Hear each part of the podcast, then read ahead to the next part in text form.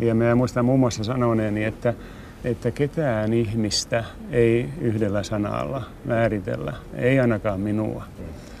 Ja myös tässä politiikan osallistumisessa niin havainnut, että kovin usein se on sillä tavalla, että rajalinjat eivät kulke, kulje ihmisten välistä, vaan ihmisten sisältä. Ihmiset osoittavat ymmärtämystä hyvin monille asioille. Ja sen takia on hyvin välttämätöntä, että asioita ratkaistaessa pyritään keskustelulla aikaan saamaan tuloksia, jotka, jotka ovat siedettäviä kaikkien kannalta. Presidentti Mauno Koivistosta on sanottu, että hän ajatteli nopeammin kuin puhui. Ja se aiheutti toisinaan median kanssa tulkintaongelmia, jopa tulkintakiistoja. Koivisto oli kuitenkin taitava median kanssa. Jo 1960-luvulla hän oli mediailmiö, kun hän istui nuorena rosettikaulaisena pääministerinä jatkoaikaohjelman sohvalla. Onko, onko nämä ylioppilasmellakat saaneet jotakin aikaa? On kai poliisille lisännyt työllisyyttä.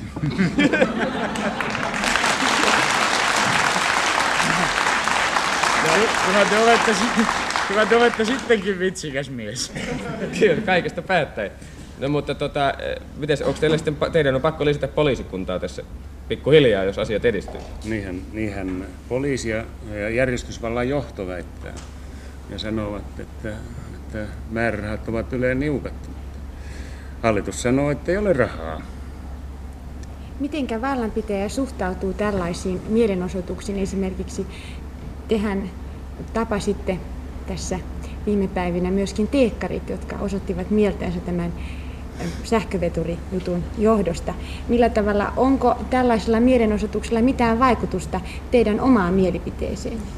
Tämä oli mielenkiintoista terminologista keskustelua. Taanila puhui mellakoista, niin. Ja Leni Tairista puhuu mielenosoituksesta. Okei, mutta ne selviää tässä kohan semmoinen suuri... Niin, mutta eikö tämä ole lähinnä mielenosoitus, jonka, jonka teekkarit järjestivät ja osoittivat mieltänsä, olivat pahollaan siitä, että, että tällainen aivovienti, toisin sanoen sähköinsinöörien vienti Ruotsiin, till Sverige, ja nimenomaan sen takia, että pääministeri Koivisto on toista mieltä siitä, mistä tämä sähköveturi olisi ostettu.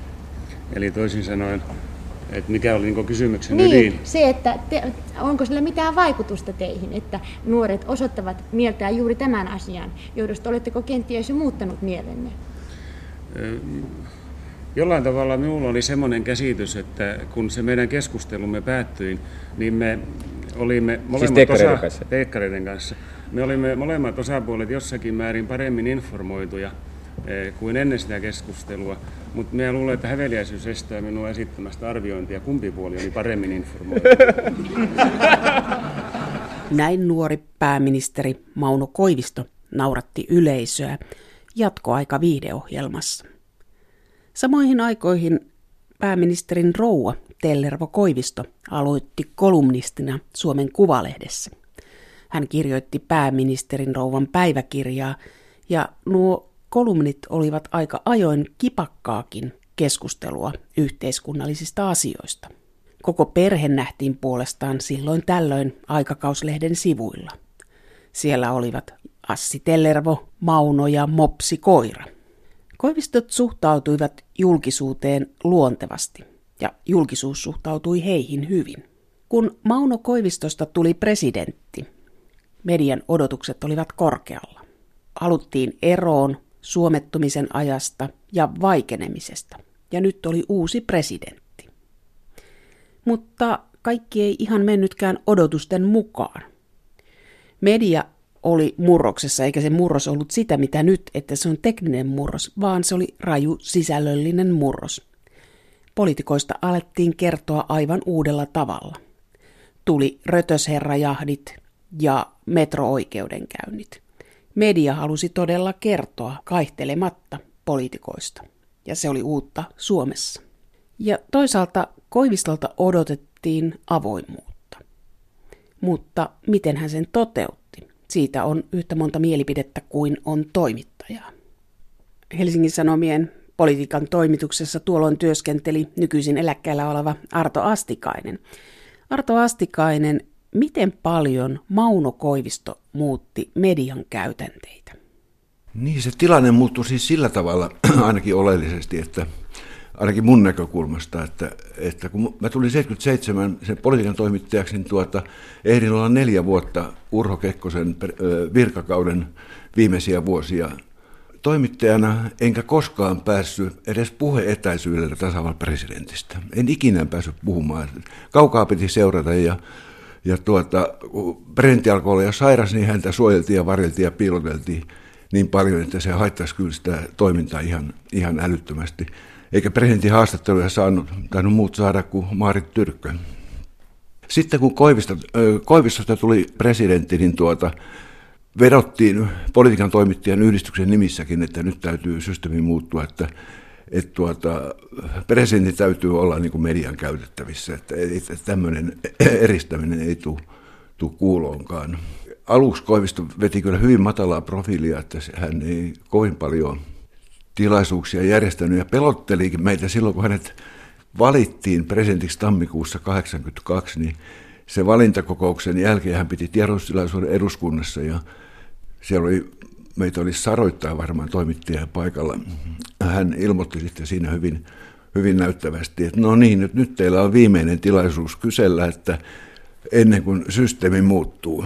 Ja me tietysti vähän säikärittiin, että härrikuud, että, että meinaako se taas vetäytyä sitten johonkin sfääreihin, niin kuin Kekkonen oli tehnyt. Että, mutta ei siitä ollut, ollut sitten loppujen lopuksi kysymys, että hän rupesi hyvin nopeasti tarvimaan julkisuutta omiin toimiinsa ja tuota, rupesi järjestämään erilaisia tilaisuuksia, että jo vuoden päästä hän tuli politiikan toimittajan lounaalle sitten esiintymään ja vastaili kysymykseen, että ei se, ei se kysymysten esittäminen loppunutkaan siihen. Mutta se yleinen ilmapiiri muuttui, muuttui sen pesäjakajien jälkeen kyllä sillä tavalla, että toimittajat kyllä rohkeammin kritisoi poliitikkoja ja, ja tuota, puuttu kaikenlaisiin epäkohtiin ja ei ole enää puhettakaan, etteikö poliitikkojen käännäämisestä voitaisiin käsitellä julkisuudessa niin kuin aikaisemmin sitä ei ollut tehty.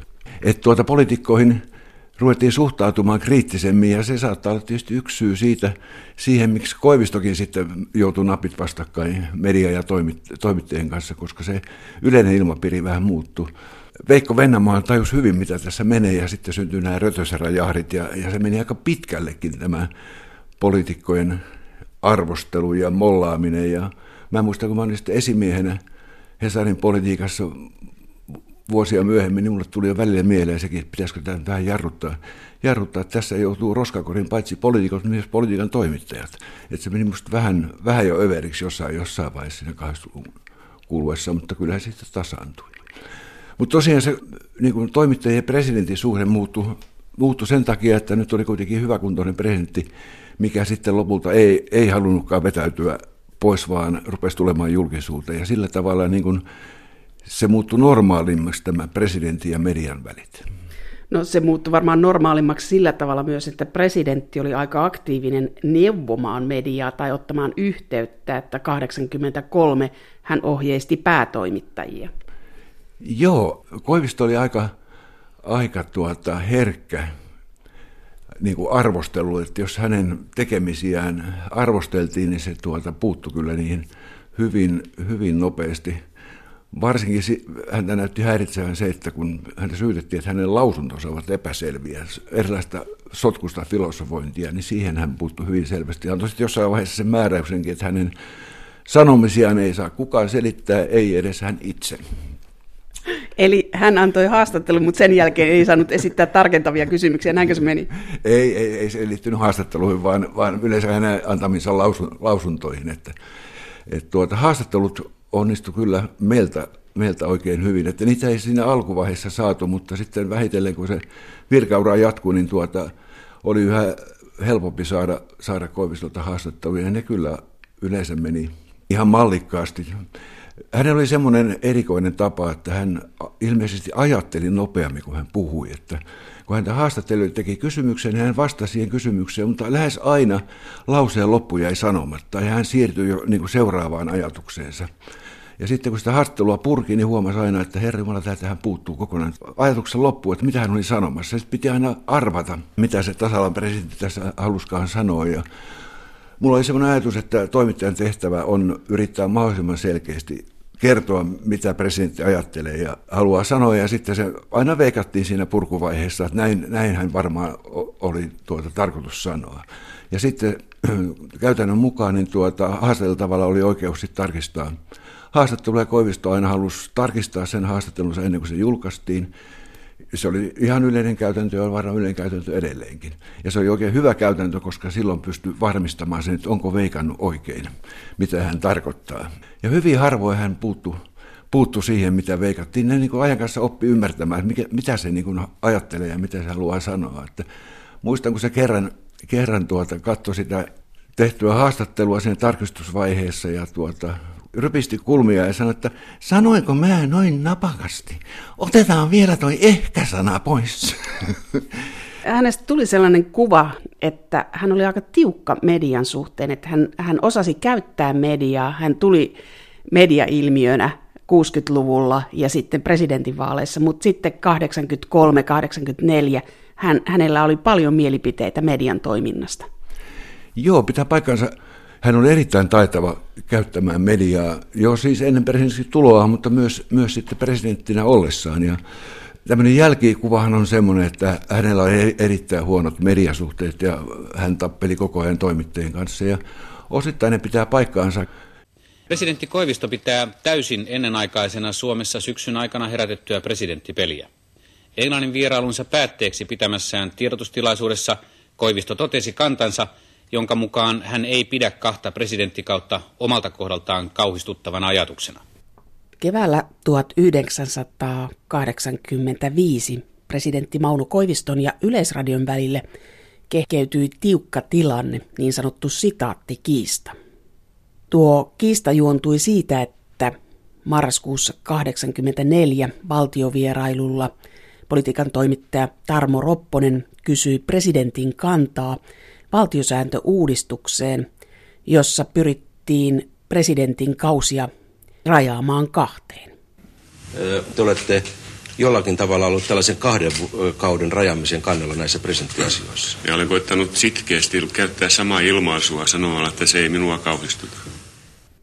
Tuo vastaus tulkittiin myös Koiviston omaksi haluksi jatkaa.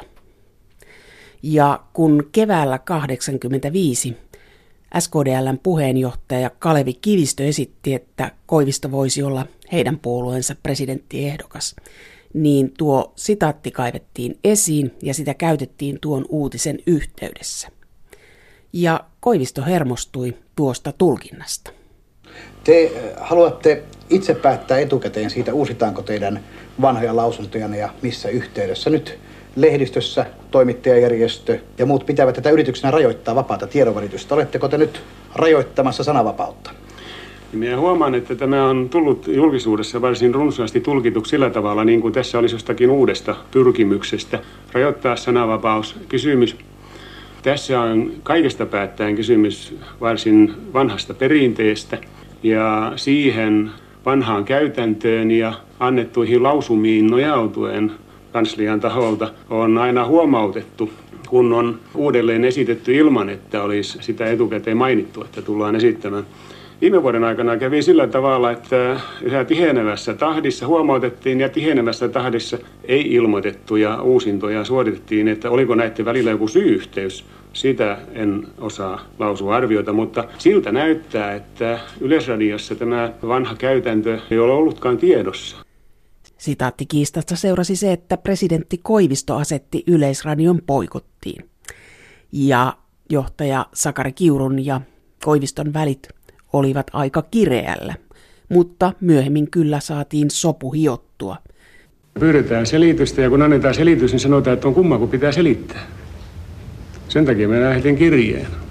Politiikan toimittaja Arto Astikainen kun hän halusi hallita mediaa, mutta se oli tietysti mahdotonta, ei hän pystynyt sitä hallitsemaan, koska media oli jo 80-luvulla hyvin monimuotoinen, niin, niin häntä kismitti, kismitti hyvin paljon se, että toimittajat on arvaamattomia. Että hän ei voi etukäteen arvata, että kun hän sanoo jotain, niin miten, miten siihen reagoidaan, myönteisesti vai kielteisesti, ja mihin yksityiskohtaan puututaan.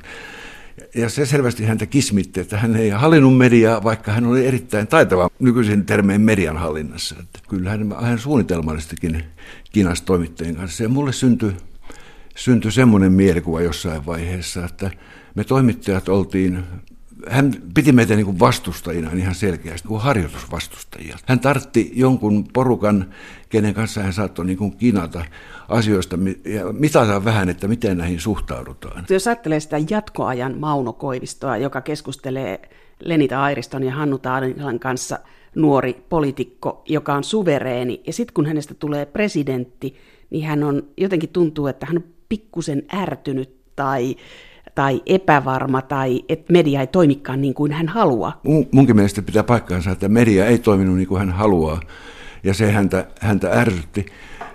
Toinen kysymys oli se, että hän näytti tunteensa erittäin helposti, että kun Koiviston kanssa juttelin, niin jos tuota otsasuonet alkoi pullistua ja lauseet lyheni ja sanat terävöityi, niin silloin tietysti nyt se on ärtynyt. Jo. Muista kyllä, että sitä käytettiin aina välillä hyväksikin, että kun Koiviston puhe oli semmoista vähän hankalasti tulkittavaa, niin tuota, kun se häntä pikkusen ärsytti, niin ne lauseet terävöityi ja selkeytyi ja sieltä sai paljon paremmin, paremmin otsikoita. Mutta siinä piti pitää kieli keskellä suuntaan, että ei ärsytä liikaa. Että muistan, voin kertoa yhden tapauksen, missä, missä tämä meni vähän liian pitkälle. Että 89 syksyllä, kun tuota, pyysin presidentti Koivisolta haastattua ulkopolitiikassa, silloin oli oli tapahtumassa paljon. Oli muun muassa Gorbatsov tulossa Suomeen vierailulle ja Koivisto oli just lähdössä ensimmäiselle valtioverolle Länsi-Saksaan, missä hän ei ollut käynyt. Ja oli, oli paljon muitakin tämmöisiä ulkopoliittisia asioita. Ja mä, mä sitten kirjoitin linnan ja pyysin Helsingin Sanomille haastattelua ja tuota, kesti muutaman viikon, kunnes, kunnes hän ilmoitti, että okei, että sopii, mutta että on yksi ehto, että hän ei halua sitten puhua mitään tässä haastattelussa Paavo Väyrysestä, vaan keskitytään ulkopolitiikkaan. No siinä niiden viikkojen aikana, kun olin odottanut sitä suostumista, niin oli, oli tapahtunut paljon, syntyi voimakas keskustelu Väyrysen ja Vladimirovin juonittelusta silloin 81 syksyllä, että miten Ahti Karjalainen saataisiin idänkaupan varjolla tai muuten presidentiksi. Tästä kirjeestä oli syntynyt silloin julkinen hässäkkä ja tuota, kun me mentiin Janne Virkkosen kanssa linnaan, niin tuota, se oli niin akuutti aihe, että kyllä me päätettiin, että ei pakko, pakko tästä on yrittää jotain kysyä. Ja mä olin valmistellut sitten kaiken varata yhdeksän kysymystä tästä väyrysestä ja sitten sit ulkopolitiikasta vaikka kuinka paljon kysymyksiä. Ja sanoin sitten Koivistolle sen alussa, että voitaisiko kuitenkin tämä väyryskysymys käsitellä, kun se on nyt niin akuutti. Tässä ensiksi vaikka, vaikka tuota muuta sovittiin, niin se sitten vähän aikaa murissa sanoi, no minkälaisia kysymyksiä teillä on. No sitten mä tuota, esitin ensimmäisen kysymyksen ja se siihen jotain murahti ja sitten mä esitin toisen ja kolmannen kysymyksen ja neljännen kysymyksen kohdassa tässä sanoi, että onko näitä vielä monta. Ja tuota, en muista mikä se kuudes kysymys oli, mutta silloin se silloin se hiiltui mulle aivan täydellisesti ja pomppas pystyyn siitä presidentin työpöydän takaa ja huitas sillä valtavalla lapiokouralla. Mä luulen, että nyt tulee presidentiltä turpaan.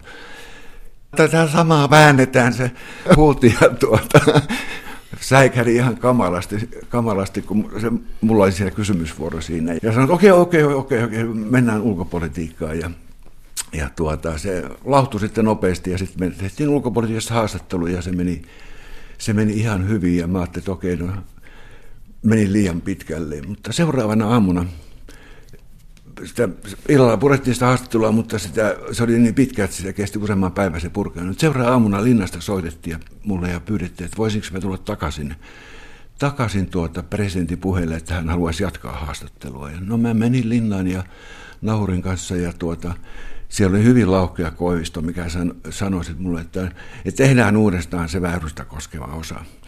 Se oli tehnyt paperille jotakin näkemyksiä ja sitten erittäin napakka, kiva haastattelu siitä, mitä meitä Koivisto on näistä väyrysen tempuista. Että se lauhtui hyvin nopeasti, mutta kimmasti hirveästi siitä yhdestä haastattelusta. Hän varmaan lähti siitä, että kun oli sovittu, että siitä ei puhuta, niin, niin ei puhuta. Hänen perusteensa, miksi hän ei halunnut silloin puhua väyrystä, että hän ei halua antaa niin kuin väyryselle enää julkisuuteen enää apuja, että väyrynen saa nyt selvitä itseksensä. Mutta kyllä hän, hän, hänen tunteensa oli aika helposti nähtävissä, että milloin, milloin tuota ärtymys tulee ja milloin ei tule. Että sitä pystyi vähän niin kuin olemaan kieli keskellä suuta, jos alkoi mennä, niin otsas oli liian paljon pullistua.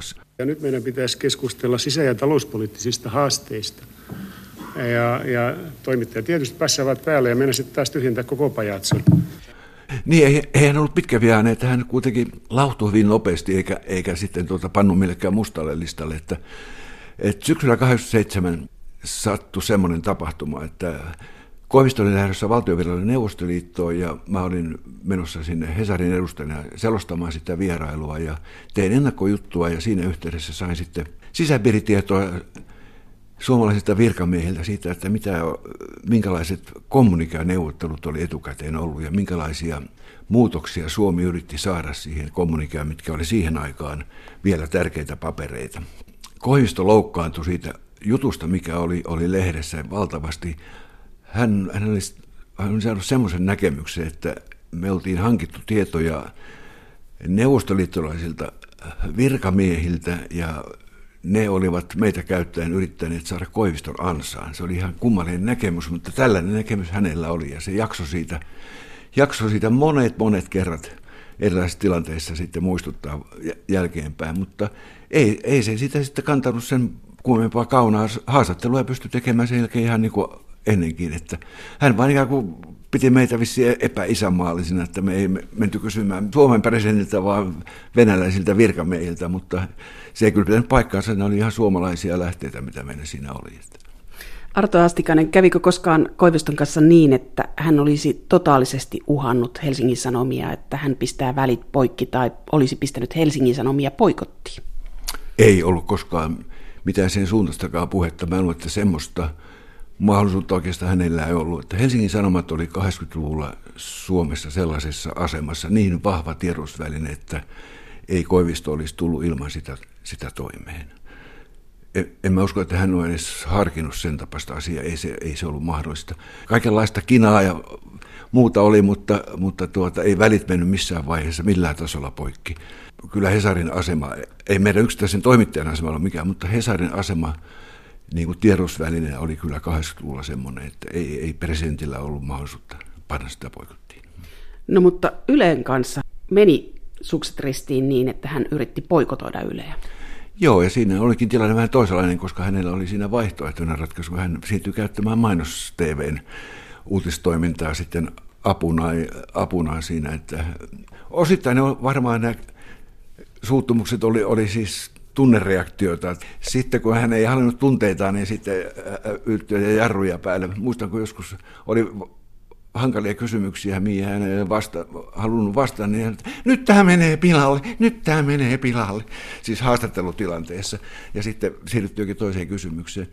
Mutta tuota, kyllä mulle semmoinen mielikuva jäi, että kyllä hän myös suunnitelmallisesti vähän halusi kinata toimittajien kanssa. Ja sen takia syntyi se mielikuva, että me oltiin vähän harjoitusvastustajia. Ja nyt meidän pitäisi keskustella sisä- ja talouspoliittisista haasteista. Ja, ja toimittajat tietysti passaavat päälle ja mennä taas tyhjentää koko pajatson. Kun hän järjesti siinä ensimmäisen virkakauden lopulta lähtien niin tämmöisiä taustatilaisuuksia toimittajille, eri, ensiksi päätoimittajille ja sitten politiikan toimittajille erilaisissa kokoonpanoissa – ja tuota, niitä oli myös, myös semmoisia, että meitä Hesarin toimitus, toimittaja oli pelkästään paikalla, mitkä oli kaikkein parhaimpia tilaisuuksia. Sen takia, että siellä saattoi vapaasti kysyä kaikkea, koska ei tarvinnut pelätä, että tuo media nyt tajuaa, mistä me ollaan kiinnostuneita, mitä me tehdään. Kilpa, niin kuin kilpailija tajuaa, mitä me ollaan tekemässä. Siellä saattoi kysyä vapaasti kaikkea, ja sitten me valmisteltiin aina erittäin hyvin. Meitä oli semmoinen joku 5-6 hesarilaista oli aina paikalla ja, ja tuota, me oltiin etukäteen tehty aihepatterit, kysymyspatterit, mitä käydään läpi ja kaikki tiesi, mitä, että yksi lopetti, niin toinen pystyi jatkaa siitä samasta aiheesta. Koivisto selvästi piti niistä tilaisuuksista sen takia, että se näki, että mikä toimittajia kiinnostaa. Et mi, mi, ja sitten se tuota, pystyi niihin niin kuin valmistelemaan oman näkemyksen siltä varalta, että tulee sitten äkkitilanne, missä hänen täytyy ottaa kantaa. Ja sen takia hän ilmeisesti alun pitäen rupesi nauhoittamaan niitä, että hänellä oli rintataskussa oma pikku magnetofoni, mihin hän tuota nauhoitti niitä, niitä tuota meidän keskusteluja, mitkä joskus kesti pitkään. Joskus kultarannan tapaamiset kesti viisi tai viisi ja puoli tuntia. Ne oli todella pitkiä istuntoja. Ja tuota, niissä puhuttiin kaikki maailman asiat läpi, siis aivan avoimesti. Eri, erityisesti tietysti ulkopolitiikkaa ja neuvostoliittoa koskevat asiat, koska ne oli, niistä oli niin kuin vaikea saada oikeaa tietoa. Niin presidentin kokemus ja näkemys ja, ja, ja tiedot oli, oli tietysti kullanarvoisia siinä. Mutta hän tosiaan nauhoitti niitä meidän keskusteluja jostain lähtien. Sitten kun kysyttiin, että minkä takia niitä nauhoitetaan, että epäileekö että me tuota, käytetään niin kuin jotenkin väärin, vääristellään hänen sanomisia, niin ei kyse ollutkaan ollenkaan siitä, vaan se selitti, näin mä saan tietää, mitä mä itse ajattelen tästä asiasta. Että ne presidentin kanssa ja henkilökunta purki ne, purki ne hänen nauhoituksensa ja siitä Koivisto näki, että miten hän, mitä hän ajattelee asiasta ja se niin kuin jäi hänen mieleensä, että hän on tuota mieltä. Että jos hän sattui olemaan meidän kanssa väärää mieltä, niin hän sitten korjasi itsellensä näkemyksiänsä, mutta se ei ollutkaan niin meidän vahtimiseksi, vaan hänen itsensä vahtimiseksi nauhuriselle rintapielessä. Nauhoittiko Hesarinen? Ei me niitä taustatilaisuuksia ei nauhoitettu, että, että niissä oli tämmöiset niin sanotut chat house-säännöt, että, että tietoja mitä siellä saa sai käyttää, mutta ei saanut niin kuin lähdettä paljastaa, että mistä nämä tiedot on peräisin. Ja sitä pidettiin hyvin tarkasti kiinni, koska ne olisi loppunut siitä heti. Ja niitä samoja sääntöjä noudatettiin kaikkien muidenkin kanssa, niin politiikassa, talouselämässä kuin muuallakin, että se oli ihan, ihan yleinen käytäntö. Ja se oli hyvä käytäntö, koska tuota, silloin pystyttiin puhumaan avoimesti, mutta ei niitä nauhoitettu, vaan me toimittiin silleen, että kun tämmöinen taustatilaisuus oli ohi, niin viimeistään seuraavana aamuna sitten tehtiin semmoinen muistio siitä, että mitä Koivisto sanoi mihinkin asiaan.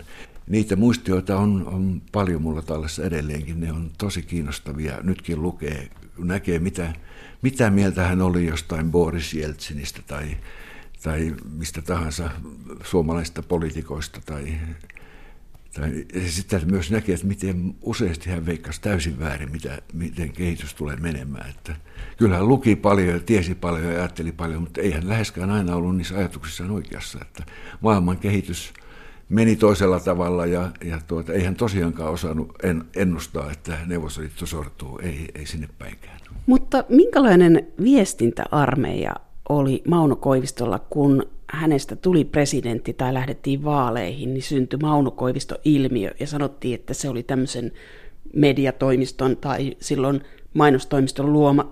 Oliko hänellä tämmöinen viestintäarmeija käytössä vai toimiko hän itsenäisesti?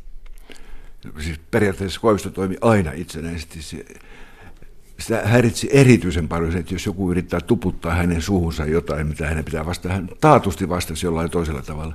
Sehän oli hyvin lyhyt se Koiviston kampanja aina, ja tuota, siihen ei varmaan kovin paljon, paljon tuota ulkopuolista pystynyt puuttumaan. Että ratkaisevaa oli, oli loppujen lopuksi, mitä hän Koivisto itse teki silloin keväällä 81, kun hän asettui julkisesti vastustamaan Kekkosen määräystä, että nyt pääministeri pitää vaihtaa ja tuota, Koivisto meni kutsu TV-kamerat paikalle ja ilmoitti, että tuota, eihän mihinkään aio erota, että vasta sitten kun hän menettää, menettää tuota, eduskunnan luottamuksen, niin sitten vasta hallitus, hallitus jättää eronpyynnöt.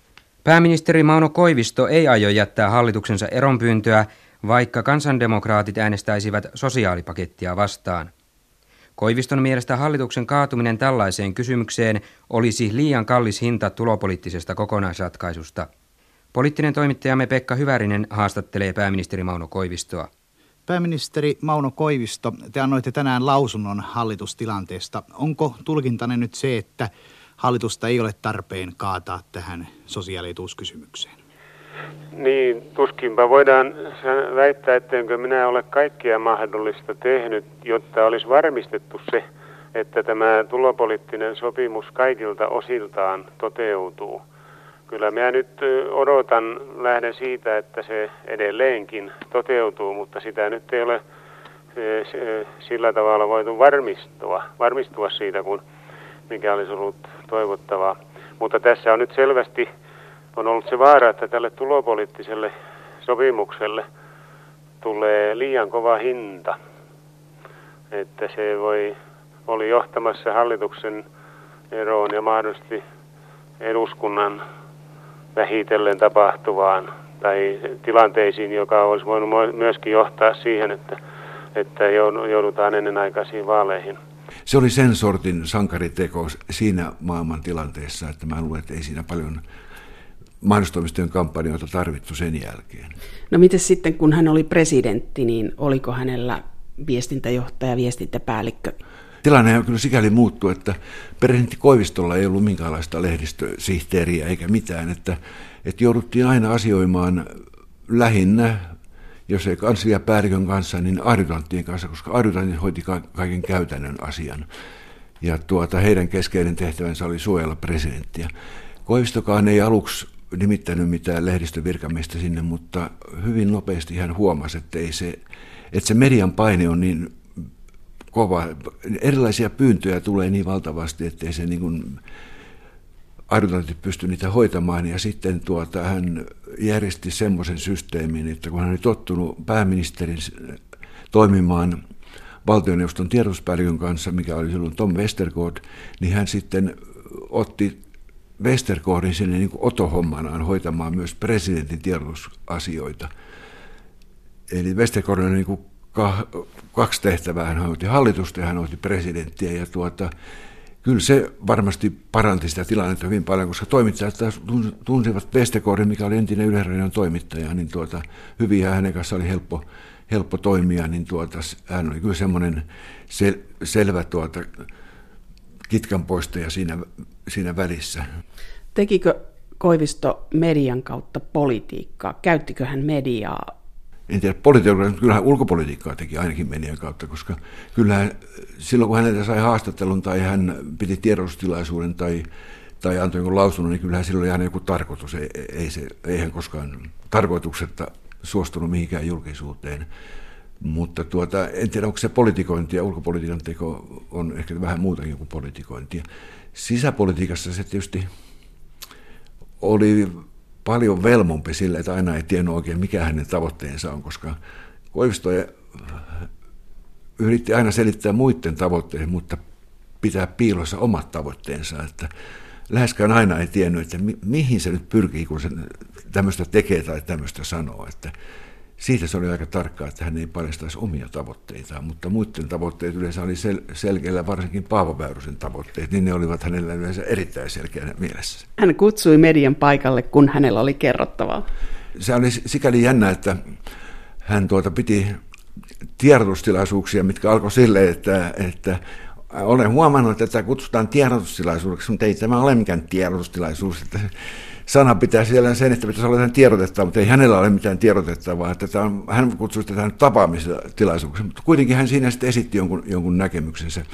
Ja tuota, ajan, kanssa, ajan kanssa nämä sitten muuttu mediapäiviksi.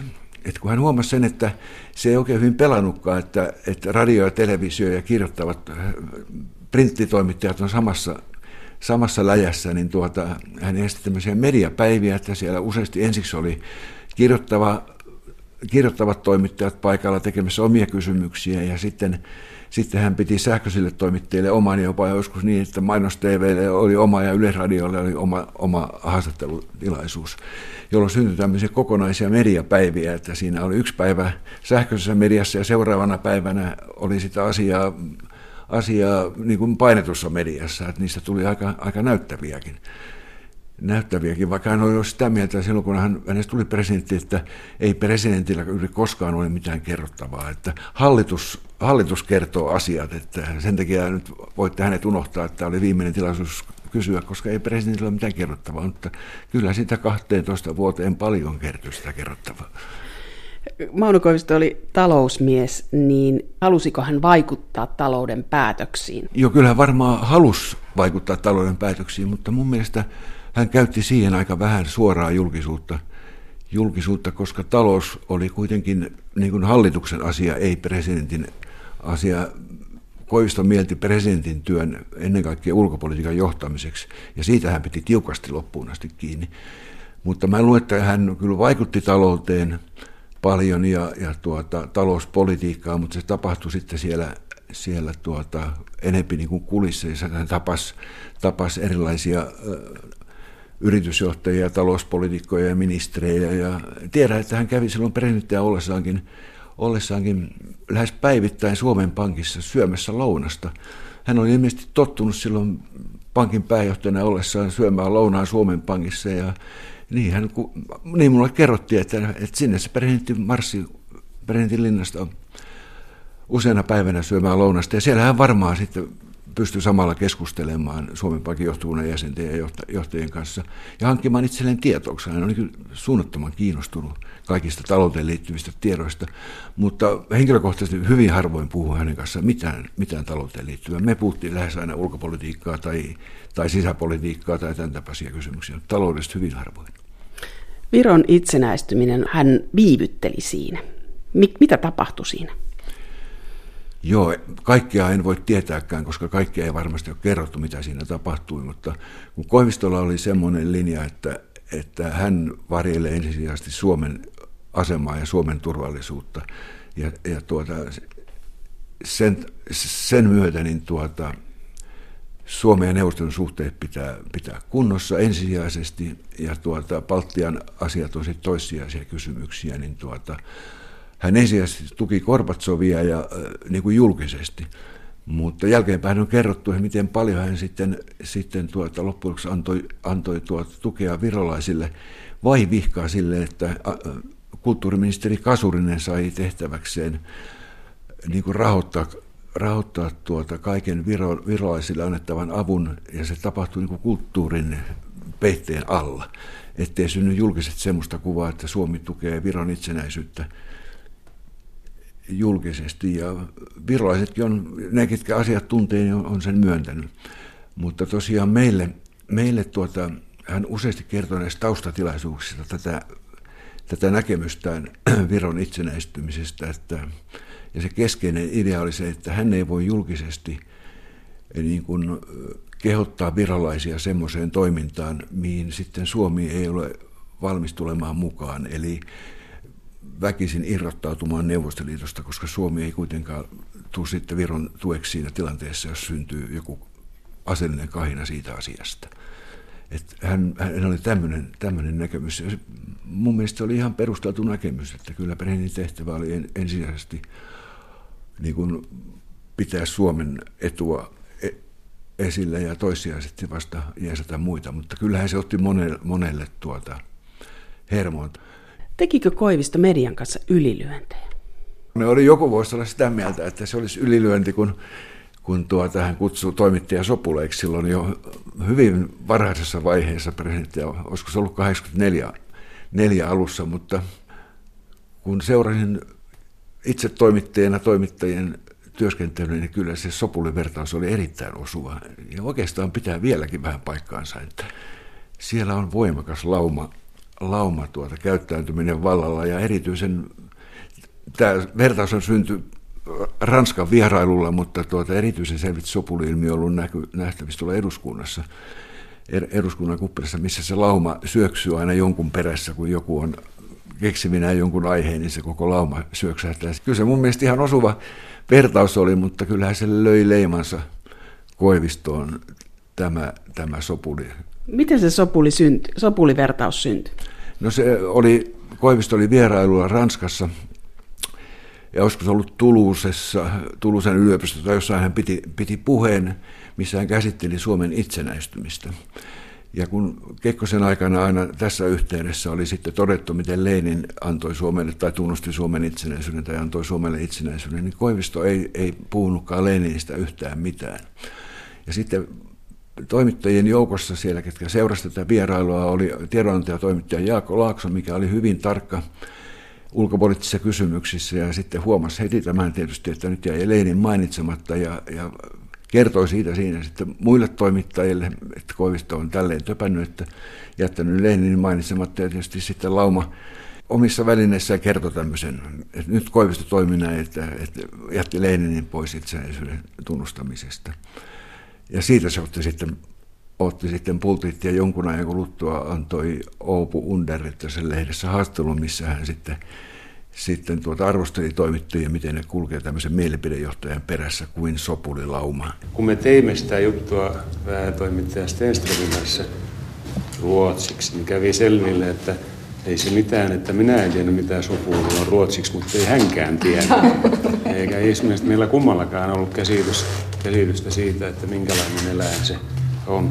Myöhemmin keskustelu on osoittanut, että se ei kuulemma ole, kulkee laumassa, mutta sillä ei ole johtajia. Kuitenkin käyttäytyy sillä tavalla, ne, kun, mistä on ollut julkisuudessa puhetta. Kun Koivisto ei ollut enää presidenttinä, niin millainen hän oli suhteessa mediaan? Oliko hän halukas kertomaan vai sulkeutuiko hän? Joo, silloin kun hän oli jäänyt eläkkeelle, niin tuota, ensimmäiset vuodet meni siihen, että Koivisto teki näitä kirjoja, muistelmakirjoja ja muita kirjoja, että, että siihen meni pitkät ajat ja mulla on mielikuva, että, että kovin paljon hän ei silloin esiintynyt julkisuudessa. Hänellä oli sen tapainen ajatus, että hän olisi ikään kuin uuden presidentin käytettävissä, että, että jos uusi presidentti tarvitsee neuvoja, niin hän tuota on tämmöinen niin kuin oleva neuvonantaja, mutta presidentti Ahtisaari ei ymmärtääkseni tarvinnut Koiviston neuvoja, eikä, eikä hänelle sellaista roolia sitten päässyt syntymään. Ja hän teki näitä kirjoja, että, että itse taisin tehdä ensimmäisen haastattelun melkein kymmenen vuotta sen jälkeen, kun Koivisto oli jäänyt eläkkeelle. Hän täytti 80 ja silloin kävi häntä siellä työhuoneella Helsingin Sanomiin haastattelemassa ikään kuin sen syntymäpäivän tiimoilta. Hän oli silloin ihan samanlainen kuin ennenkin, ettei siinä ollut sen, sen kummosempaa, mutta sitten hän alkoi ikääntyä ja vähitellen kyllä vetäytyi julkisuudesta aika, aika selkeästi. Et itse tapasin hänet viimeisen kerran vuotta ennen kuin jäin eläkkeelle. Sekin oli aika erikoinen, erikoinen tapaus. Se oli kesä 2007 ja elokuuta ja Koivisto oli soittanut Helsingin Sanomien päätoimittajalle Reetta Meriläiselle. Vastaava päätoimittaja oli silloin kesälomalla ja Reetta oli siellä niin vastuussa, että hän voisi tulla käymään Sanomatalossa Hesar, hesarilaisia tapaamassa. Ja Reetta oli sitten suostunut siihen ja kutsunut Koiviston syömään lounasta sinne Sanomatalon ylimpään kerrokseen ja pyysi sitten mukaan siihen tuota minut ja politiikan toimituksen silloisen esimiehen, että keskustelukumppaneiksi. Ei oikein tiedetty, miksi Koivisto haluaa tulla, mutta hän sitten tuli ja syötiin lounasta siinä ja juteltiin kaikenlaisia asioita. Kävi ilmi, että Koivisto oli, oli tuota ahdistunut silloista kirjahankkeesta, mikä ei edennyt. Se oli Ruotsi, Ruotsin tekeillä ollut kirja, mikä ei edennyt oikein. Se ahdisti häntä ja tuota, sitten se oli kyllästynyt siihen, ne oli ollut koko kesän tähtelässä siellä maapaikassaan ja tuota, hän halusi tulla välillä vaihtamaan ajatuksia jonkun muidenkin ihmisten kanssa ja hän sitten tuli, tuli sinne meidän vieraaksi sanomataloon ja tuota, se oli tosi kiinnostava keskustelu, siinä kaiken maailman vanhoja asioita käsiteltiin ja hänellä oli kaikenlaisia ajatuksia, ajatuksia mitä hän esitteli. Ja no niitä kuunneltiin sitten ja sitten päätoimittaja Meriläinen oli sitä mieltä, että ilmaisia lounaita ei ole, että Koivisto saa siitä hyvästä, että hänelle tarvitaan lounasi antaa Hesarille haastattelu siinä. Ja sitten määräsi mut tekemään sen haastattelun ja tuota, muut lähti pois ja me jäätiin sitten Koiviston kanssa tekemään sitä haastattelua sinne, sinne Sanomatalon yläkertaan ja, ja tuota, hän ei ollut siihen valmistautunut. Mä olin vähän miettinyt.